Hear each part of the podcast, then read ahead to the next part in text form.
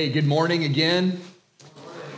My name is Tadd Anderson. I'm the one of the pastors here, the lead teaching pastor of the Hub City Church, and, and on behalf of our church, we're so glad you're here to worship Jesus with us. Man, that was uh, that was some good worship this morning. I, I almost forgot that this is a Baptist church for a minute.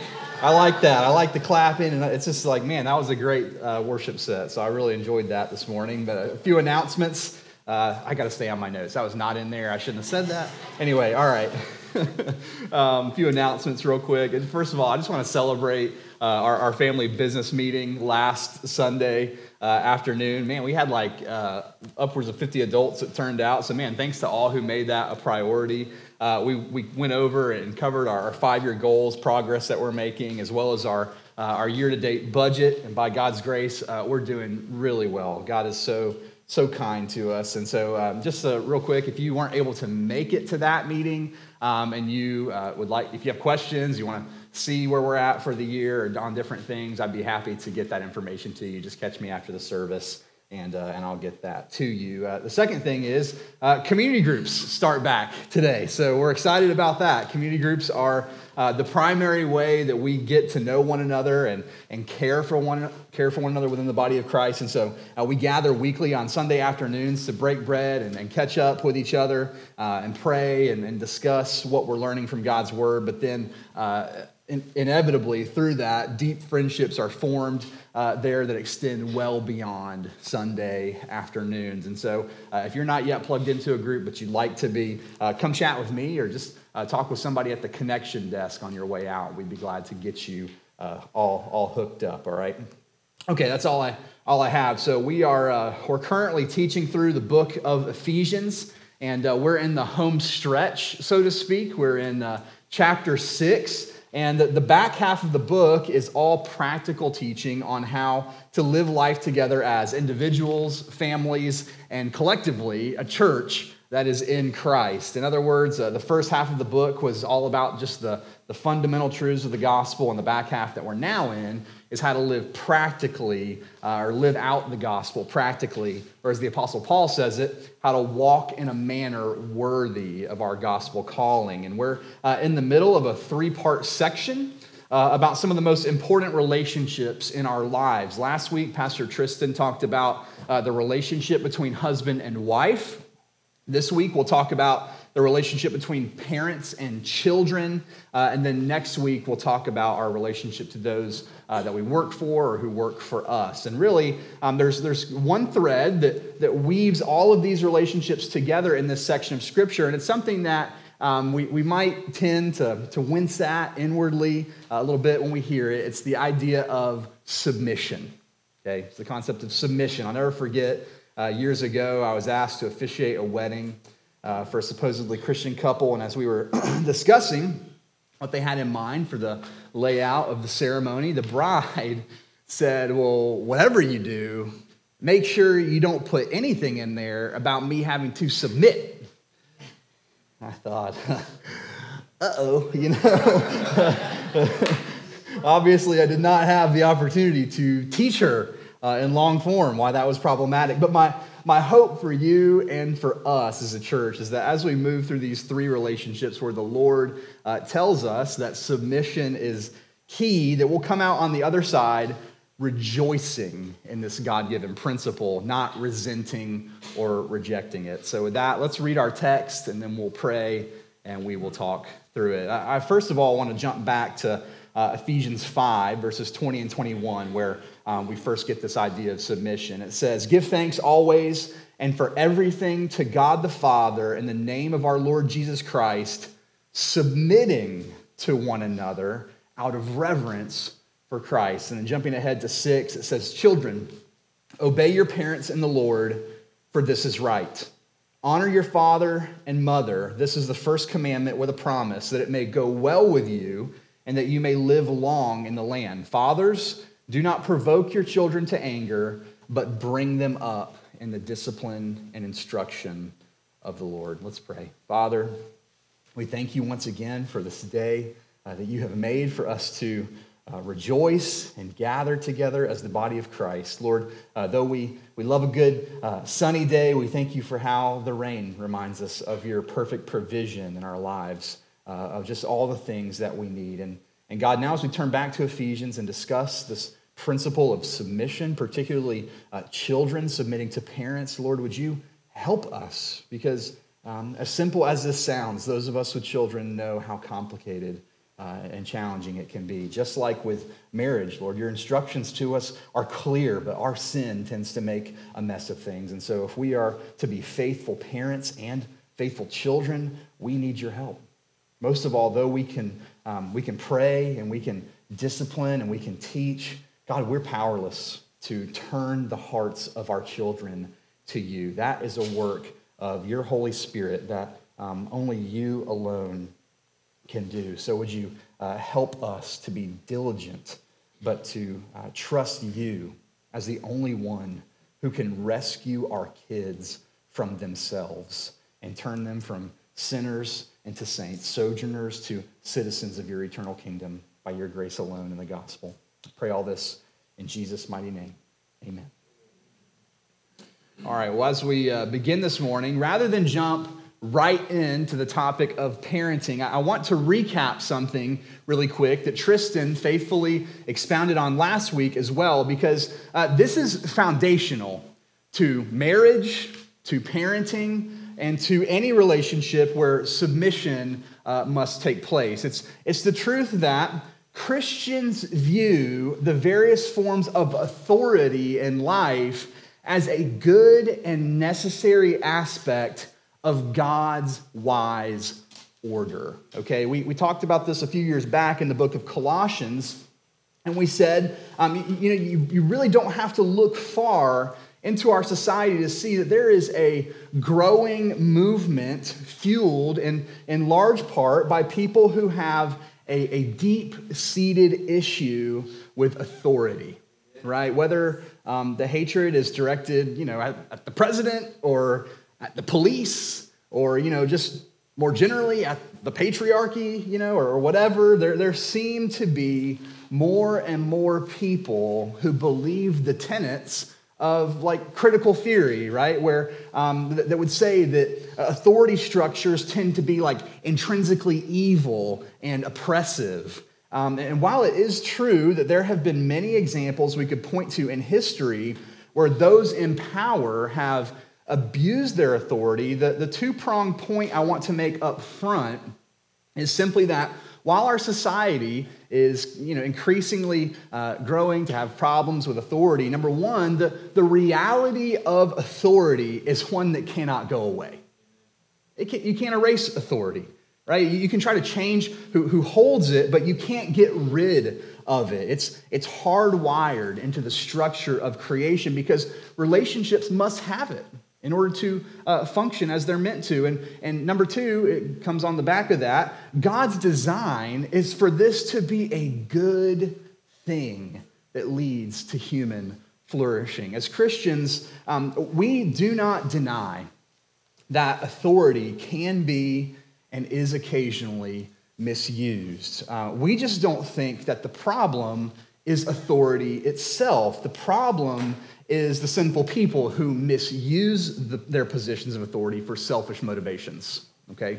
Um, but when authority is held by people who understand that no matter who or how many people they may be in charge of or, or over, that, that all people are ultimately under the authority of Christ and will be held accountable for how they used their authority, this is a good thing. This is a good thing. For example, if government sees itself rightly as divinely sanctioned for the protection of its citizens, a nation rejoices right? If pastors lead and shepherd in a godly manner as they care for and teach people, a church rejoices, right? If a CEO concerns himself more with the development and the well being of his employees than his bottom line, a company rejoices, right? This is the wise order that God intended to exist regarding authority in human relationships, that it wouldn't be lorded over those uh, in our charge, as it were, as Jesus teaches us, right? But that we would use it to serve one another. And, and when, as a result, relationships function with respect for biblical authority, it is a great reflection of the wisdom of God to the world. As Tristan preached last week, when husbands having authority use it to sacrificially love their wives, and wives knowing uh, that they are under authority don't rail against it, but they humbly respect and submit to their husbands out of reverence for Christ. This is a powerful display, Tristan said. This is a powerful display of God's redemption in his people. Okay? And so now, with that established, I can say too that parenting as an extension of marriage has a similarly beautiful and submissive dynamic to it that we see in the scriptures. Now, uh, just one more disclaimer before we get into that regarding this relationship between uh, children and parents. This topic, like marriage, could be its own series of sermons because it is such a big and important undertaking that lasts you know at least 18 years but usually longer if you're doing it right um, and so uh, if you if you come away from this sermon desiring to go deeper i would be more than happy to recommend some great resources to you for that purpose that said in preparation for this message um, I, I had to make a choice about how I would come at our text. And due to the largest percentage of our body being uh, parents of younger children between uh, you know, infancy and, and adolescence, that's going to be my main focus today, okay? Um, to those with adult children, I understand that comes with its own set of complexities. Um, but my hope is that as we discuss some of these things, much of it will remain helpful and edifying, okay? Well, let me give you um, the big idea first. Based on Ephesians 6, as well as several other passages that pertain to this topic, the primary objective of biblical parenting is to progressively lead children into a relationship of glad submission to their heavenly Father. Okay? Um, if, if you're a parent, that's your role. That's, that's your role. Um, it's not easy, but it is simple. Lead your children into a relationship of glad submission to their Heavenly Father. This is why God has given uh, your children to you and given you to your children. I often joke that one of the uh, biblical commands uh, this church obeys the best is to be fruitful and multiply. Uh, because one third of the people in attendance, as Dallas was saying, earlier. One third of the people in attendance on Sunday mornings are children, okay? Um, shameless plug, we would seriously love for you to join us uh, in our kids' ministry, serving even just once a month. And I won't rehash all that because Dallas did a phenomenal job.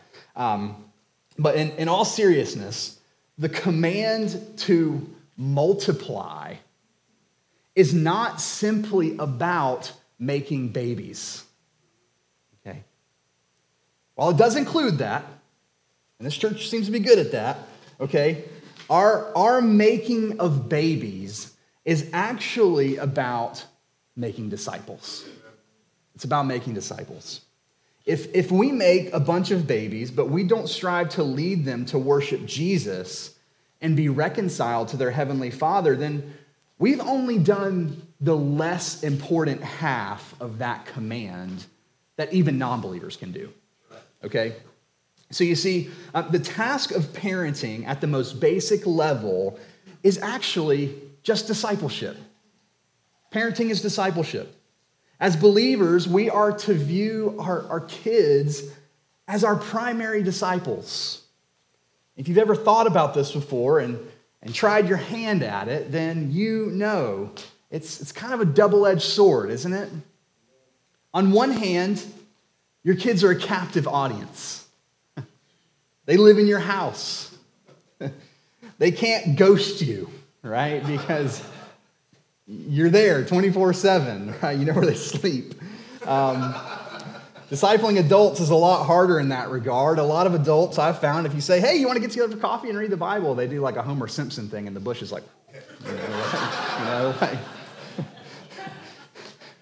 but, but the beauty of discipling our kids is not just that they're easy to track, They are that, hopefully. Um, but they actually want to spend time with us. They want to spend time with us.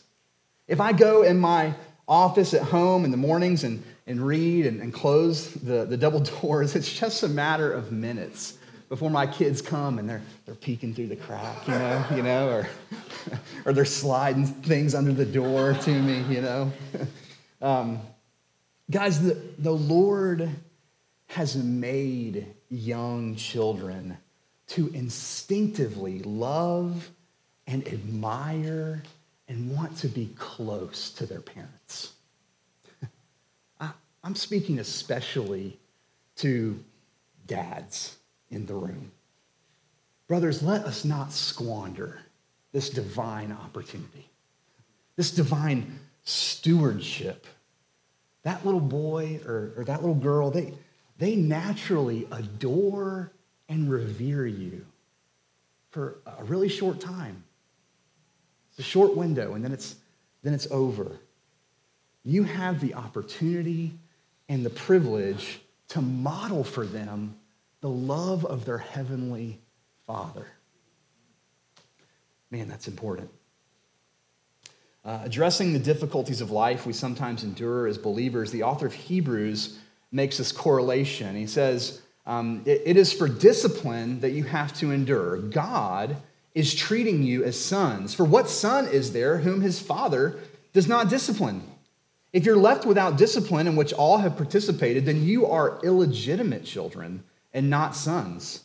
Besides this, we have had earthly fathers who disciplined us and we respected them. Shall we not much more be subject to the Father of spirits and live? For they disciplined us for a short time as it seemed best to them, but he disciplines us for our good, that we may share in his holiness. For the moment, all discipline seems painful rather than pleasant, but later it yields the peaceful fruit of righteousness to those who are trained by it. So you see, parenting is a pass off. It's a pass off. We're just trying to get them to him okay? And, and on one hand, it's, as we said, it's, it's easier. When We have their undivided attention when they're young. But on the other hand, it, it can be more challenging as well because having your children all around you all the time inevitably means that they're going to see you at your best, sure, but they're also going to see you at your worst, right? Your kids see the real you. They see the discrepancies between what you preach in what you practice. That's a hurdle, admittedly. Ouch is right. But if we are willing to be humble, then we can use even our embarrassing moments as a parent to teach our, chil- our children about the ongoing need that we all have for forgiveness and for God's grace. Okay? Um, but anyway, that's, that's the big idea this morning. Okay, uh, biblical parenting is about progressively leading our children into a relationship of glad submission to their heavenly Father. So, if, if we're just having kids and we're not training them up, then we might technically be parents, but we're not fulfilling our duty as distinctly Christian parents. Our, our text, if you notice, it contrasts training our children on one hand with provoking our children to anger on the other hand. I think the reason for this is pretty clear, right? Uh, because as we've established, children are wired to look to their parents for guidance. When we don't give clear guidance, or we give inconsistent guidance, or we give no guidance at all, but then we turn around and we want to punish our children, our kids, for doing wrong, even though we never gave them clear guidance, even as adults, we can understand why that's frustrating, right? Perhaps you've had a boss like that before, okay? That's frustrating. No one appreciates getting reprimanded for rules they didn't know existed, okay? So we are to be intentionally training or bringing up our children, but, but that's not all, right? There's, there's another critical piece. We are to be training them our text says, in the discipline and instruction of the Lord. Okay, so even if we are training our kids up to submit to us, but not ultimately pointing them to their heavenly Father, then we may wind up with well behaved kids who grow up to be well adapted, competent adults, but who don't believe the gospel. What a sad thing that would be, wouldn't it? For our sons and daughters to become doctors or lawyers and professional athletes or police officers and soldiers and do all kinds of great things, but to not know Jesus because of our lack of diligence to disciple them. Before you object, I, I know, I know we're not able to make our kids follow Jesus. Okay? Uh, ultimately, new birth is the Holy Spirit's work, not ours. And, and sadly, some of our kids may decide not to follow Christ, and it, it won't be because of our lack of faithful effort. But my, my point is this many of our children will follow Jesus if we will simply lead them to him. Okay? And so, what a shame it would be to shirk off that amazing responsibility that we've been given. So, I want to run through four ways uh, that we do this, four ways that we lead children into a relationship of glad submission to their heavenly Father. These are uh, these are in an intentional order, okay? And I, as I hope you'll see, doing them that the, that the, in the order that they're in is very beneficial. but the reality is, it's not always cut and dry, okay? There can be some overlap or some need for correction as we go. But the, the first stage of parenting with young kids is discipline. Discipline, that is, how to obey loving authority. How to obey loving authority. Here's, here's the truth if you have kids, you know they come out as little rebels, don't they? they come out as little rebels. Children the scriptures tell us, are born into sin. And if that sounds mean, listen, I love kids, but just have a few yourself and then come talk to me afterward, okay? Um, yes, there, there is a, a precious degree of innocence in young children, but as soon as they learn to talk, they learn, they, yes, they, they learn the word no and they determine to use it frequently, right? Some of us struggle to say no to things. Our kids don't seem to have that, that struggle. Um, also, um, I have never reared back and hit anyone in anger, especially not my kids. And yet, having had four kids, that move seems to come as like a default, okay? Particularly when they're not getting what they want uh, when they want it. My point is, since the fall in Genesis chapter 3, where our first parents, Adam and Eve, disobeyed God for the first time, there has not ever been a child, with the exception of Jesus, who didn't have to be taught to obey. Disobeying is the norm. Okay? Selfishness, manipulation, lying, etc. All these capabilities come standard, okay? And as Christian parents, it's our job to break the cycle. Okay, it's our job to break the cycle. And um, this is not original to me. Uh, many biblical parenting experts will tell you that your main goal between the ages of one and five is to teach your children that to obey loving authority is right. Okay? That's, that's your main goal. Teach them that to obey loving authority is right. Our kids need to understand that they are not autonomous or sovereign, but that actually all people are under God's authority and that God has given parents as his representatives to be in authority over children. Okay?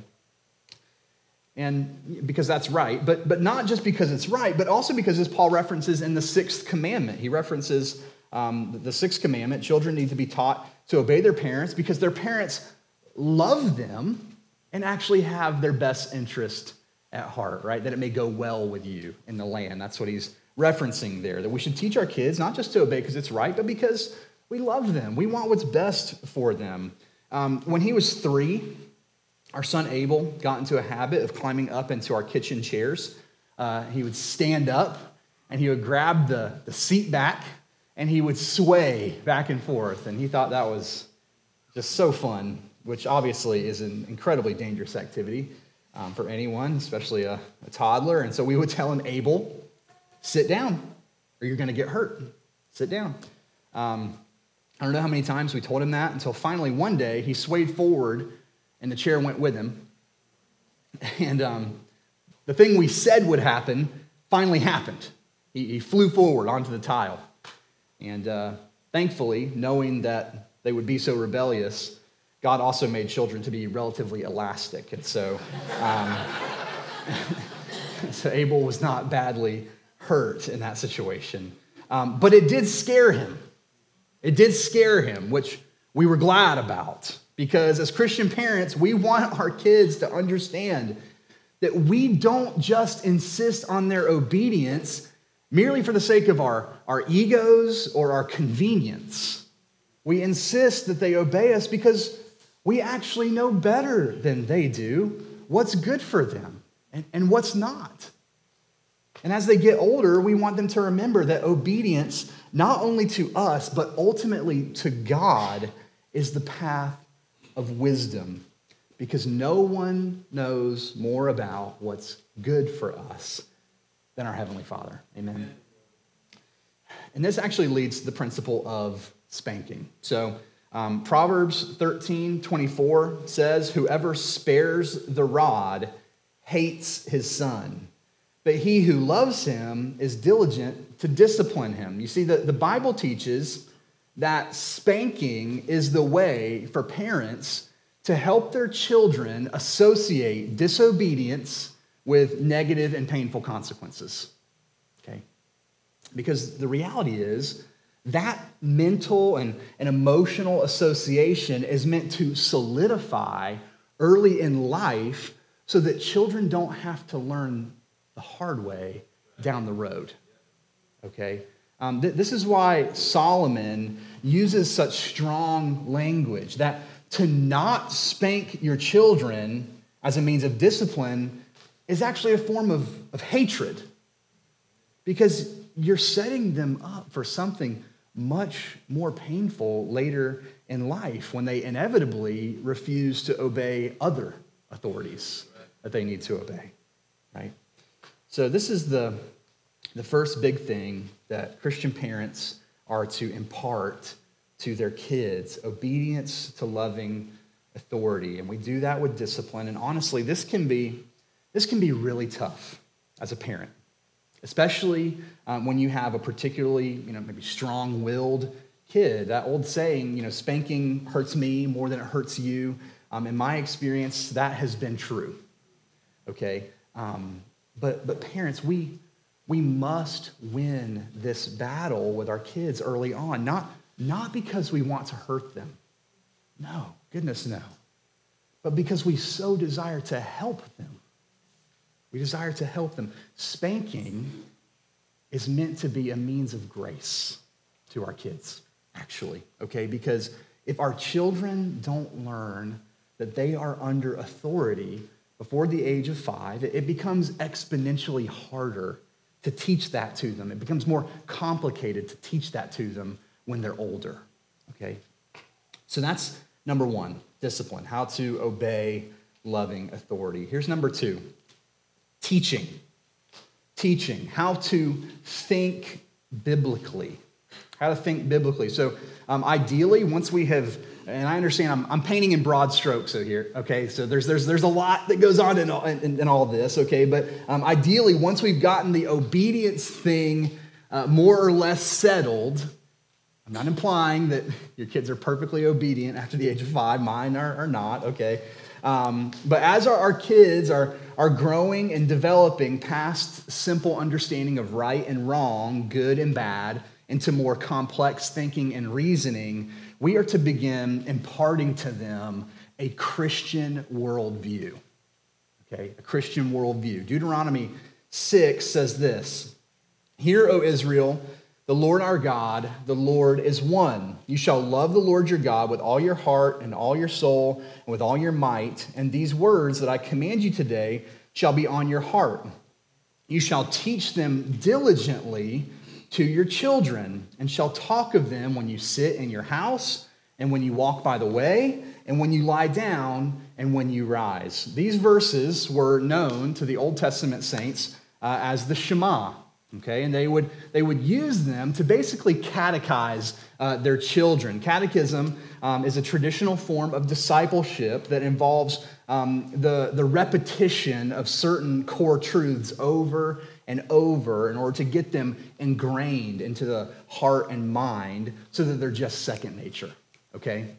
And and then while, while maybe at first you know they, they didn't fully grasp all of the implications of loving god with all your heart, soul, and might. Anybody got all the implications of that worked out? Anyway, uh, but, but anyway, um, as, as children would grow older, these verses would come to serve as kind of this, this mental framework for parents to talk through the different aspects of a godly life with their kids from day to day. Uh, and this is exactly what we are called to do. Okay, this is exactly what we're called to do to read the Bible with our kids from a young age to constantly be helping them to know and grasp the message of the gospel and who Jesus is and why we need him to save us from our sin, right? To do our best to answer their spiritual questions. Um, if you have kids who can talk, then you know those little jokers can come up with some theological brain busters, right? Sometimes you're like, let me get back to you on that. let me go consult with Wayne Grudem or something, you know, before, before I answer you. Um, but anyway, in, in the carpool line, at the dinner table, before bed, as we're coming, as we're going, and so on and so forth, we are to teach our kids how to think biblically. How to think biblically. Now, a few things for us that have been big supports for thinking biblically are number one, um, church involvement, obviously. Okay? Um, statistically speaking, parents that prioritize church uh, and attending church faithfully have a higher chance of seeing their kids do the same. Um, not surprisingly, parents who miss church to sleep in or for sports tournaments or to go to the beach because it's a really beautiful day or, or whatever, they, they, they see, uh, tend to see a, a higher drop off with their kids from, from church because, as we said earlier, our kids are with us all the time. And regardless of what we say, they're going to emulate what we do. Okay? Another thing is working to have a healthy marriage. Kids see how a husband loves and serves his wife or not. Okay? Um, kids see how a wife submits to her husband's leadership or not. Okay? And just like we read last week in Ephesians chapter 5, your marriage, if it is uh, generally healthy, it becomes a compelling portrait of the gospel for your kids. Even in the imperfections and the disagreements, kids see how their parents continue to love, forgive, and stay committed to one another through decades, right? Because of Jesus. That's, that's an impactful thing. Um, the third thing is, I'm, I'm also a big advocate of having, if you're able to, multiple kids because um, here's the thing about siblings they tend to stir up and purge one another's sin. Okay? you're like, why is that good? Um, well, uh, it's complicated. Okay, this, this gives us innumerable opportunities to be having discussions with our kids about loving one another, what that looks like, repenting when we're wrong, forgiving when we have been wronged, and, and so forth. And listen, I, I am not saying this is easy because it's not. Some days um, it makes you want to pull your hair out. Um, that may tell you something about me. I don't know, but uh, uh, I do think it's good for kids to know early on that they are far from perfect, and their siblings are helpful, reminding them of that. Okay. Um, the fourth thing, the last thing I'll, mention here is that um, we, we do let all of our kids play sports. Yes, because uh, physical activity is healthy, but also because uh, it gives us the opportunity to tell them they can be professional sports stars when they're older. No. Um, it, it gives us the opportunity to emphasize to them character over performance. Okay? Character over performance. That is who they are over and above what they can do. Okay? Don't get me wrong. Don't get me wrong. It's, it's fun to, to watch your kid be good at sports, but um, we, we make it a point to tell our kids that how hard they work, how committed they are, and how they treat their teammates is much more important than if they win or lose. Okay? But winning and losing are also opportunities for teaching. Okay? Um, if they win, we teach them to celebrate, but not boast. Okay? When they lose, we teach them not to sulk because their identity is not found in their performance in sports, it's found in Christ. Right? Okay, I could say a lot more in this category, but I'll just end with this. Um, someone is going to indoctrinate your kids. Do you know that? You haven't thought about that? It's true. Someone is going to indoctrinate your kids. That someone should be you. Okay? It should be you. And you should be doing it with the truth.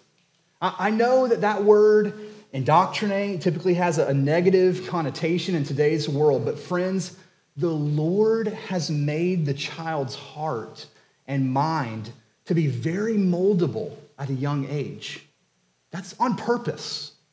Okay? That's on purpose. They say that, you know, by the age of 12 or 13, the worldview of a child is more or less set. It's like the concrete starts to dry at that point, okay? It's, they're, they're kind of set for the rest of their life. And so um, after the, the primary task of teaching our kids to obey loving authority, we should be instructing them in the truth of God's word so that when they're older, as Proverbs 22 says, they won't depart from it. Okay? Um, church, I, I don't think this is anything that you are unaware of. But our world, it seems to be getting crazier and crazier. There, um, maybe not. It's, it's always been crazy, okay? But, um, but particularly in our culture, there is a war on objective truth. Okay? There's a war on objective truth. If you want to know why I think that is, it's because God is the author of objective truth, okay? And, and we're now at the point where our culture is not only trying to erode the importance of the nuclear family, but erode things like gender roles and biological sex. And I'm not fear mongering when I tell you the main target of these kinds of secular ideologies is children. It's children. They're the primary target because children are vulnerable and they are susceptible. And so we must be diligently and proactively teaching our children how to think. Okay? Secular minds out there, you know, sorry, Bill Nye the Science Guy, like they're to tell you, don't indoctrinate your kids, you know, let them figure it out themselves. No. Sorry, Bill Nye, okay? Like, we're going to follow the Bible, okay? Love your show, don't need parenting advice from you, okay? Um, sorry, I don't know where that came from. Anyway, to the notes. after teaching, we move, or after teaching, we move into number three, which in your notes I've called coaching, okay?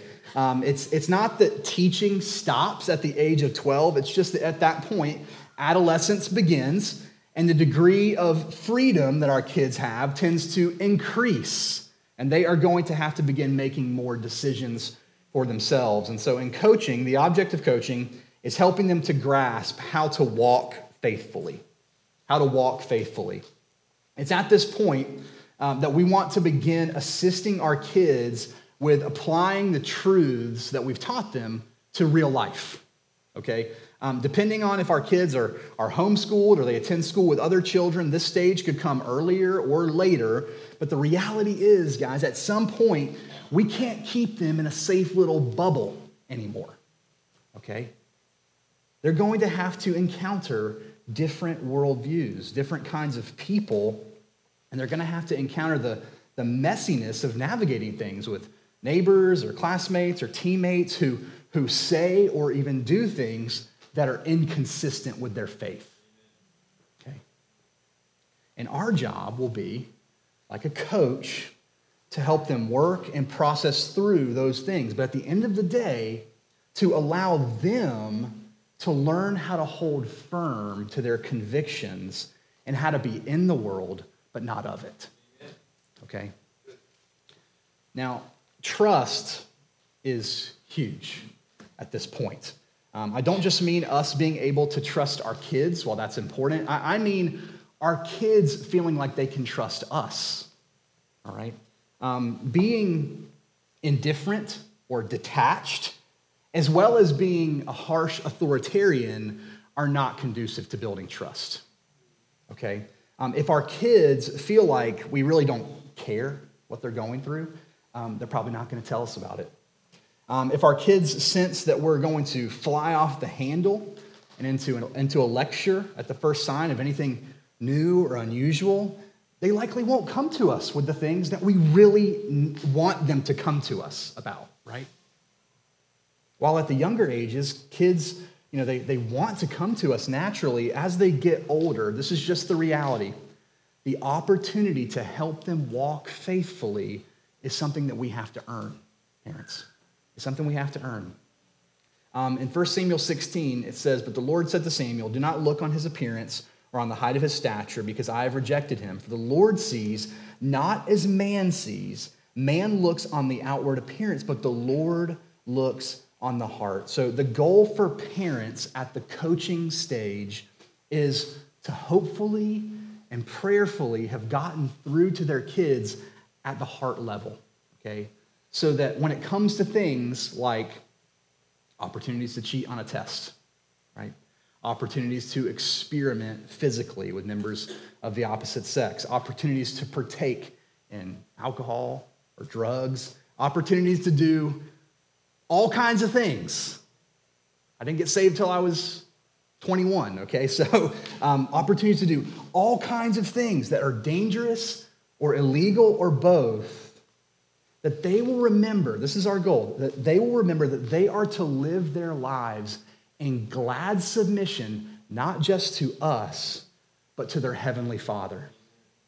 Okay? And make decisions that are consistent with His heart for them. Because as earthly parents, we're not going to be there in those moments. We're not going to be there in those moments. But He always is. Okay? He always is. And so you start to see the importance of all the work that we ideally should be putting in on the front end with authority and obedience and teaching. Because at some point, we're going to go from being teacher to being coach, and from coach, hopefully, to being friend, and by God's grace, brother or sister in Christ. That's, that's the goal, right? And so the fourth uh, and final stage, just like with any disciple, is sending. Sending. Parents, as hard as this is for some of us to conceive of, at some point it will be time for us to let go and let our children learn how to live responsibly. Okay? Tristan touched on this last week momentarily, but while honoring your father and mother means obedience, in childhood, when adulthood comes, it doesn't mean obedience anymore, okay? It means honoring, right?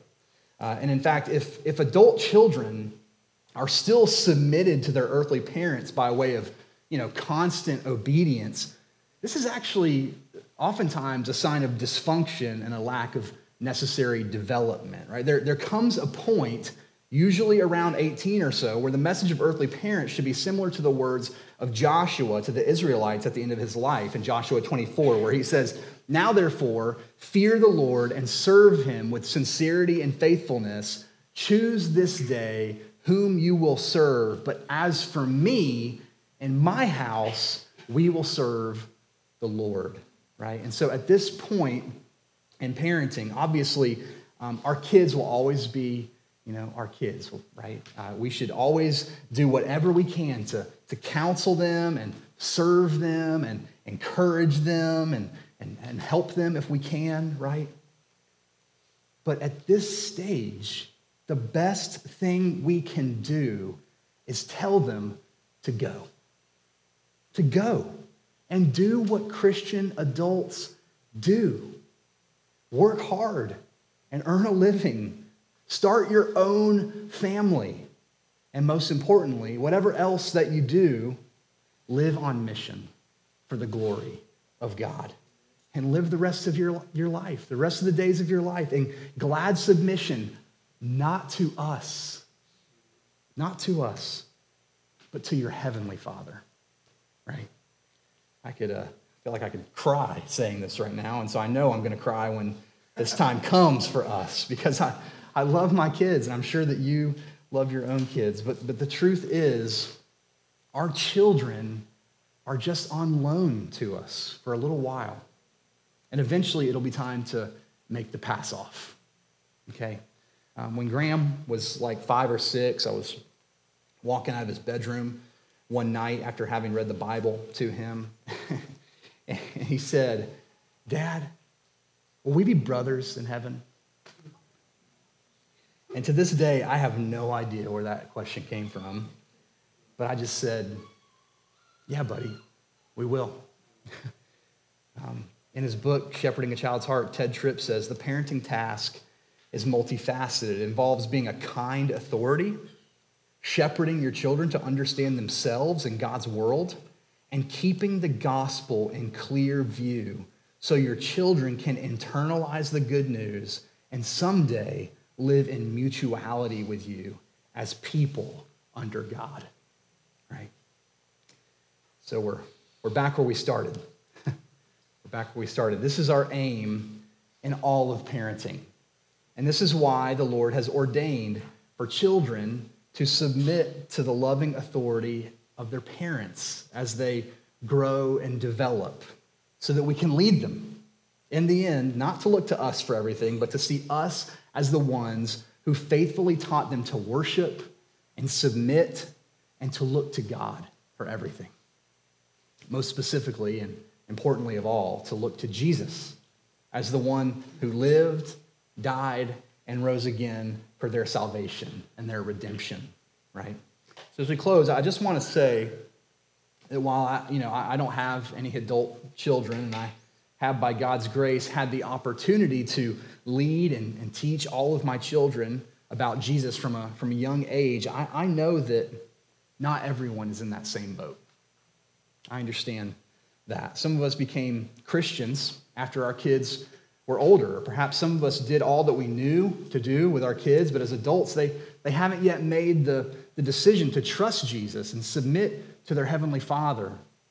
Or perhaps you're, um, you know, perhaps you're raising your kids biblically, but you're just going through a particularly difficult and overwhelming season with one or, or even all of your kids where you feel like you're giving it your all, but it's just not enough. We've been in seasons like that. And so um, let me just leave you with this final encouragement. There's hope for imperfect parents. There's hope for imperfect parents.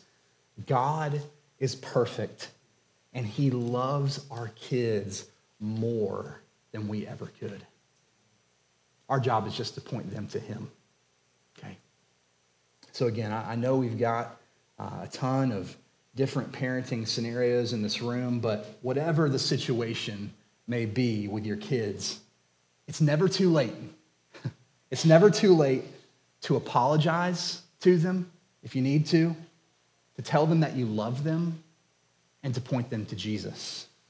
Guys, I'm a pastor, and I have to apologize to my kids more than I would like to admit, okay? Because parenting is hard. It's hard.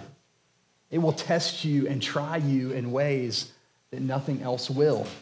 And sometimes I just have to, just like everybody else, I have to gather myself, let my kids know again that daddy is a sinner who needs forgiveness and that I love them, right? I have to keep, keep on doing that. I have to keep on doing that. And that ultimately, we all need Jesus. And that while sometimes I'm going to fail them as their earthly father, they have a heavenly father who never fails and who will always love and provide for them perfectly. That's who we're supposed to be pointing our kids to. Let's pray. Father, you are a good, good father. And uh, God, we just thank you so much for your grace, for the gospel that has opened our eyes to this reality, God, that you, um, that you are a perfect father, that you make provision for everything that we need, that you have um, given to us everything that's necessary for life and godliness in your word. I pray um, today that um, this sermon, while honestly it was challenging for me to preach, and I'm sure it's challenging for some people to, to think through, Father, I pray that you would empower us, help us to be um, the parents that you've called us to be. Help us to, to love our kids and to teach them to gladly submit to you.